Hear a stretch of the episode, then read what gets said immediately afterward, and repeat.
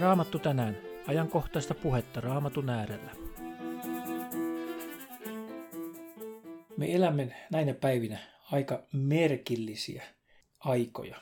Tuntuu siltä, kun kuuntelee uutisia ja lukee päivän lehtiä ja seuraa, mitä ympärillä yhteiskunnassa tapahtuu, niin tuntuu siltä, että ikään kuin tämä aikakautemme on pimentymässä ja hämärtymässä. Tuntuu siltä, että synti ikään kuin leviää kaikkialle ympärillemme. Tapahtuu pikkuhiljaa vähitellen, eikä aina niin hitastikaan, vaan välillä aika nopeastikin tuntuu siltä, että me ollaan menossa kohti sellaisia niin sanottuja lopun aikoja, joita Raamattu kuvaa vaikka ilmestyskirjassa tai Danielin kirjassa – ja tuntui siltä ikään kuin, että synti saa aina vaan suuremman ja suuremman alan ympäröivässä yhteiskunnassa. Ja se ei tietysti ole ihme, koska jos ajatellaan ihmiskuvaa, joka raamatussa meidän silmillemme tulee, niin sehän on itse asiassa aika synkkä. Roomalaiskirjeen luvussa kolme kuvataan tätä ihmiskuntaa näin sillä kaikki ovat syntiä tehneet ja ovat Jumalan kirkkautta vailla. Tämä on aika murheellinen kuvaus ihmiskunnan tilasta. Me ollaan kaikki, joka ikinen ihminen, minä ja sinä, kaikki me olemme tehneet syntiä. Ja mitä tämä tarkoittaa? Sitä, että me olemme Jumalan kirkkautta vailla. Meillä ei ole osuutta iankaikkisen elämään vaan ainoa mitä meillä odotettavissa on iankaikkinen tuomio. Onneksi tämä raamatun kohta ei kuitenkaan lopu tähän synkeään tilanteeseen, vaan tähän jatkuu näin, ja saavat lahjaksi vanhurskauden hänen armostaan sen lunastuksen kautta, joka on Kristuksessa Jeesuksessa. Eli vaikka meidän tilamme on niin synkkä, että me olemme kaikki vailla Jumalan kirkkautta, koska olemme syntisiä, niin Jeesus on lunastanut meidät, ostanut meidät vapaaksi tästä synnin orjuudesta ja myöskin vapahtanut meidät tästä iankaikkisesta tuomiosta. Onneksi me emme ole tässä toivottomuuden tilassa, vaan me voimme uskoa Jeesukseen ja uskoa sen, että hänen luottamalla meillä kuitenkin on iankaikkinen toivo ja iankaikkinen elämä. Tämä suurin synti, joka ihmiskuntaa alusta alkaen nähdäkseni on ennen kaikkea riivannut, on tämä ylpeys. Se varmaan oli suurimpia syitä, miksi Aadam ja Eeva alussa lankesivat syntiin. Ja tämä ylpeys, joka meissä jokaisessa ihmisessä ainakin jossakin määrin pesi, niin se on ihmiskunnan ehkä suurin ongelma. Markuksen evankelimissa onneksi luvataan näin jakkeessa 16 ja luvussa 16, joka uskoo ja kastetaan, se pelastuu, mutta joka ei usko, se tuomitaan kadotukseen. Tästä ylpeyden synnistäkin me voimme päästä vapaaksi siinä mielessä. Emme, emme kuitenkaan niin, että emme enää olisi ylpeitä, emme, että me enää tekisi syntiä, mutta kuitenkin niin, että Jumala ei lue sitä meille viaksi. Sillä me saamme turvautua siihen kolkatan työhön, jonka Jeesus on meidän puolestamme tehnyt. Mutta tämä ylpeys on juuri se ehkä se pahin kuoleman synti, joka meitä on erottamassa Jumalan yhteydestä. Joka tapauksessa tuntuu tosiaankin siltä, että tämä meidän aikamme on pimentymässä. Ikään kuin hämärä ja pimeys, synti, ahdistukset leviävät. Johanneksen evankelimissa luvussa 9 jakeessa 4 sanotaan näin.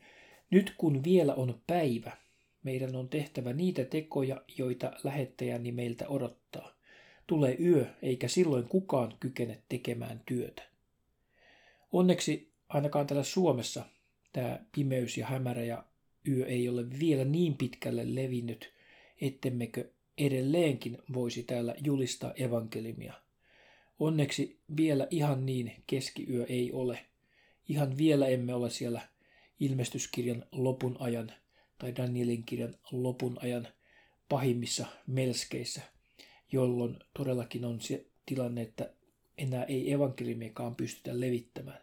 Nyt on vielä sen verran päivä, että me vielä voimme levittää Jumalan evankeliumia ja sanomaa Jeesuksen sovitustyöstä. Mutta aikamme on pimentymässä, hämärä on leviämässä, joten olen sitä pohdiskellut, että meidän pitäisi joka aamu, joka päivä pukea yllemme Jumalan antama taisteluvarustus, jotta me voimme pysyä pystyssä tässä pimenevässä yössä ja jotta me voimme vastustaa pahaa itsessämme ja ympäröivässä yhteiskunnassa, jotta me voimme selviytyä uskovina, jotta me voimme pysyä pystyssä, kun tämä hämärä leviää.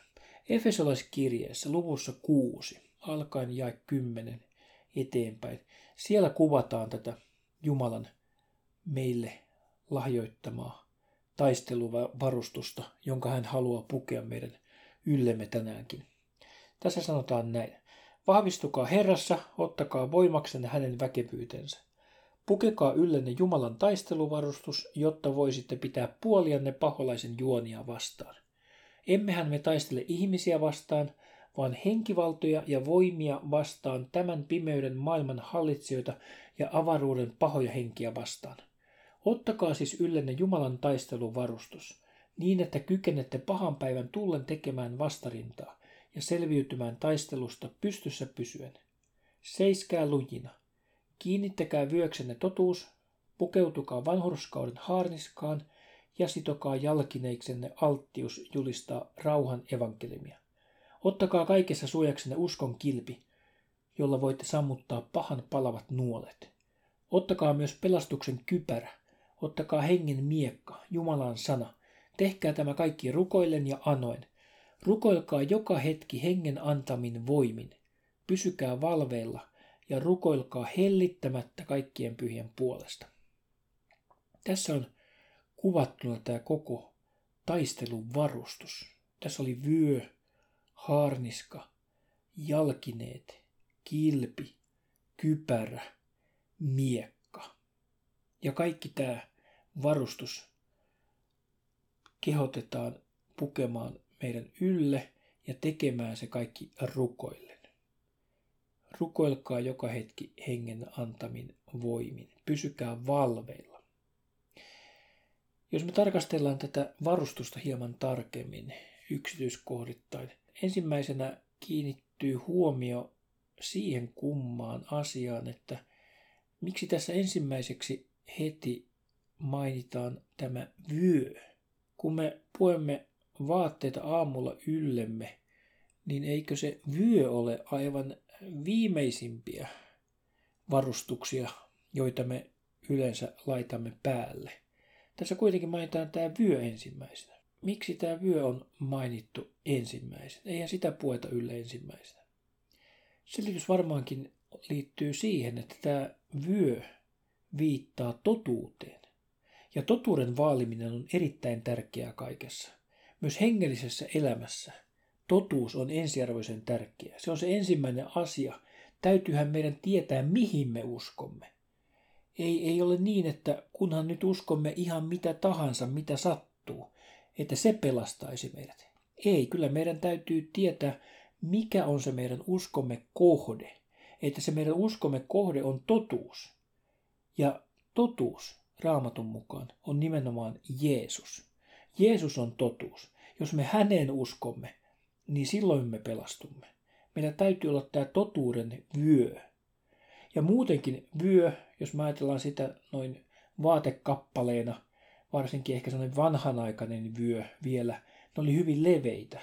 Tämmöinen vyö, se on paksu, leveä, se antaa ryhtiä, se tukee, se pitää housut ylhäällä, mutta se myöskin tukee meidän selkärankaa ja mahdollistaa sen, että me kuljetaan pystyssä. Ei niin, että me kuljetaan kumarassa, alentuvaisina, maahan ikään kuin pian kaatuvana, vaan että me ollaan pystyssä ja että meillä on ryhtiä myöskin tässä hengellisessä elämässä. Me tiedetään, mihin me uskotaan. Me tiedetään, mikä on totuus ja me seurataan Jeesusta. Me vastustetaan valheita, me ollaan totuuden puolesta ja me tiedetään, mikä on se meidän uskomme sisältö.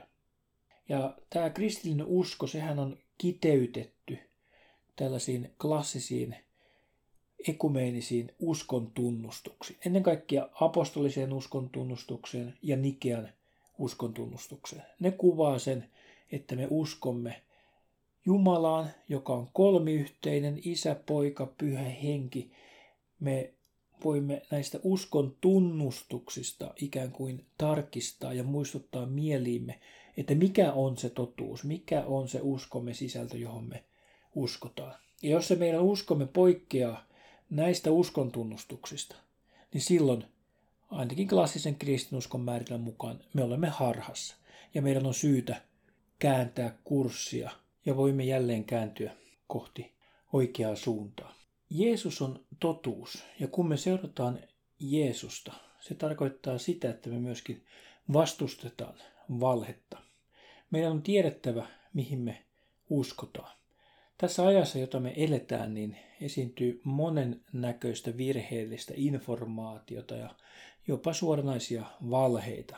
Esimerkiksi vaikka päivien, päivän uutisissa, tiedotusvälineissä, mediassa esiintyy valheita vaikka liittyen moraaliin tai oikeaan elämäntapaan, Israeliin, ilmastoon, evoluution, kaiken näköisiin asioihin, monennäköistä liiottelua, harhaanjohtamista, valkoisia valheita, monennäköistä valheinformaatiota, jopa valheuutisia, ainakin lainausmerkkeissä esiintyy. Meidän tulee seistä suorana käyttää totuuden vyötä, olla tarkkoja siitä, mitä me uskomme ja mitä me emme usko. Toinen asusta, joka tässä mainitaan, on haarniska. Ja sitä kuvataan niin, että sen symboli on vanhurskaus. Eli vanhurskauden haarniska. Tämä sana vanhurskas, sehän tarkoittaa syyttömäksi julistettua. Sellainen ihminen on vanhurskas, jonka Jumala julistaa tuomioistuimen edessä syyttömäksi. Ja tämähän me voidaan tehdä turvautumalla Jeesuksen sovintotyöhön. Tämä haarniska, jos ajatellaan vaikka ritariajan haarniskoja tai entismaailman haarniskoja, niin sehän suojeli koko kehoa. Ja niin myöskin tämä syntien anteeksi anto, tämä vanhurskaus, se lahjoittaa meille syntien anteeksi annan syyttömyyden ja puhtauden. Ja siksi onkin tärkeää, että kun me eletään tätä meidän elämäämme, että meillä olisi tämä vanhurskauden haarniska, tämä syyttömyyden ja puhtauden asu päällämme. Ja että me suojeltaisiin meidän sisimpäämme. Me suojeltaisiin meidän ajatuksia, tunteita, mielitekoja, että me pidetään itsemme puhtaina ja ajatusmaailmamme puhtaina. Niin, että himot ja väärät ajatukset ei pääse ottamaan meistä, meissä sijaa ja valtaa, vaan että me pysytään Jumalan edessä ja muiden ihmisten edessä puhtaina. Kolmas asuste tässä oli nämä kengät. Ja sehän kuvaa alttiutta evankeliumille ja evankeliumin julistamiselle. Tämä on meille kaikille haaste, että me kerrottaisiin hyvää uutista Jeesuksesta eteenpäin. Me tuettaisiin tai jopa tehtäisiin lähetystyötä, ja tuolla kun me kuljetaan tämän maailman keskellä, että me näytettäisiin meidän värimme. Me osoitetaan muillekin se, että me ollaan kristittyjä, me uskotaan Jeesukseen. Ja meidän arvot ja moraali ja etiikka, se tulee raamatusta. Ja me halutaan elää kristityn elämää jokaisena päivänä. Että me ihan rehellisesti ja rehdisti ollaan sitä, mitä me ollaan. Armosta pelastettuja, syntisiä ja Jeesuksen seuraajia. Sitä kuvaa nämä kengät. Sitten neljäntenä tässä oli kilpi, uskon kilpi. Ja sen kilven avulla me voidaan sammuttaa paholaisen palavat nuolet, jotka meidän ympärillä lentää. Meidän uskoamme pilkataan, ehkä lisääntyvästi tulevina aikoina, ehkä meitä jopa vainotaan tulevina aikoina ehkä vielä nykyistä enemmän. Ja monessa maailman maassahan tällä hetkelläkin kristittyjä vainotaan hyvinkin ankarasti, jopa kuolemaan asti. Ja jatkossa ehkä kun aika on pimentymässä, voi olla, että meidänkin täytyy tätä uskon kilpeä pitää meidän suojanamme entistä enemmän. Media ja liberaaliteologia, ne ampuu koko ajan palavia nuolia perinteistä kristittyä kohtaa. Meidän täytyy pitää tämä uskomme vahvana, jotta meillä on tämä uskon kilpi. Meidän tulee uskoa Jumalan valtakuntaan ja Jumalan valtakunnan tulemiseen. Se on se meidän autuaalinen toivomme. Me tiedetään, mihin me ollaan menossa.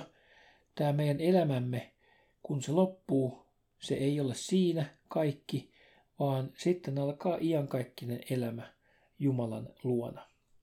Se on se meidän toivomme, se on se meidän uskomme autuas toivo ja päämäärä. Me uskomme syntien anteeksi antamiseen. Ja tässä on tärkeää se, että me myöskin pysymme uskossa. Me jatkamme uskomista.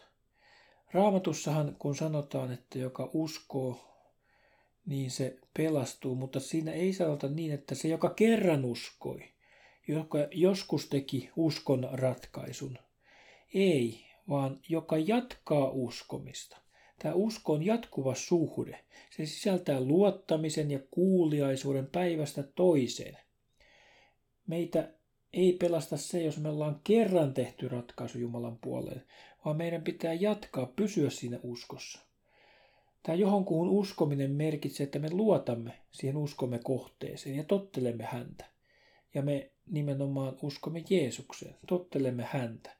Ja kun me luotamme tähän Jeesukseen, joka kuoli meidän syntiemme edestä, ja olemme hänelle kuuliaisia, kuuliaisia, niin silloin tämä uskomme on pelastavaa uskoa. Eli sitä on tämä uskon kilpi.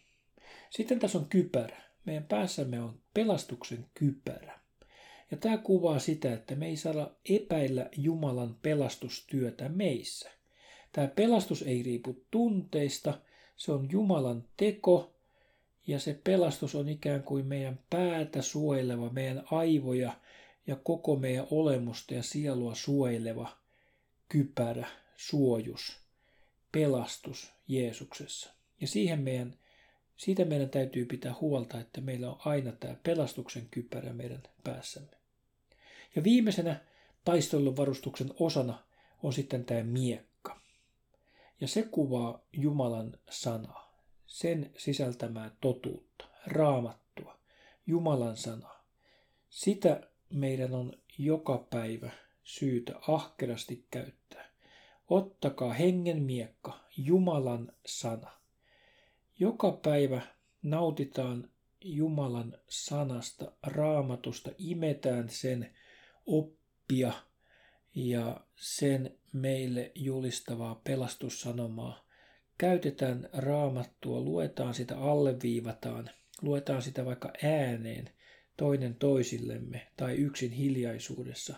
Käytetään tätä Jumalan miekkaa. Ei pidetä sitä tupessa, vaan annetaan sen näkyä ja kiiltää kirkkaana Jumalan auringon valossa.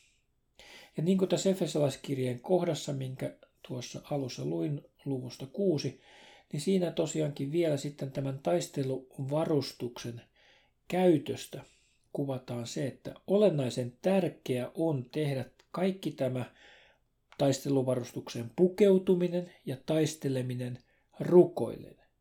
Rukouksessa on meidän voimamme. Eli tässä sanottiin, tehkää tämä kaikki rukoillen ja anoin. Rukoilkaa joka hetki hengen antamin voimin. Pysykää valveilla ja rukoilkaa hellittämättä kaikkien pyhien puolesta. Rukoilkaa hellittämättä. Eli meidän se koko elämän asenne, se meidän elämän tyyli saisi olla juuri sen kaltainen, että me ollaan jatkuvasti yhteydessä Jumalaan. Me voidaan joka hetki purkaa sisintämme, kertoa huolistamme, kertoa iloistamme Jeesukselle. Ollaan rukouksen hengessä ja puetaan tämä taisteluvarustus, totuuden vyö, vanhurskauden haarniska, alttiuden kengät, uskon kilpi. Pidetään tämä taisteluvarustus joka päivä meidän yllämme. Silloin me kestämme uskossa, kestämme jatkuvasti, jatkamme uskomista Jeesukseen ja silloin me pysymme pystyssä. Tuli miten pimeät tai hämärät tai synkeät ajat hengellisessä mielessä tahansa. Silloin me ollaan turvassa ja pidetään jatkuvasti tilivälit lyhyinä Jeesuksen kanssa. Meidät on armosta pelastettu, vanhurskautettu Jeesuksen ristintyön tähden. Pidetään taisteluvarustus yllä ja käytetään sitä hengen miekkaa, raamattua, Jumalan sana. Siunausta päiväsi.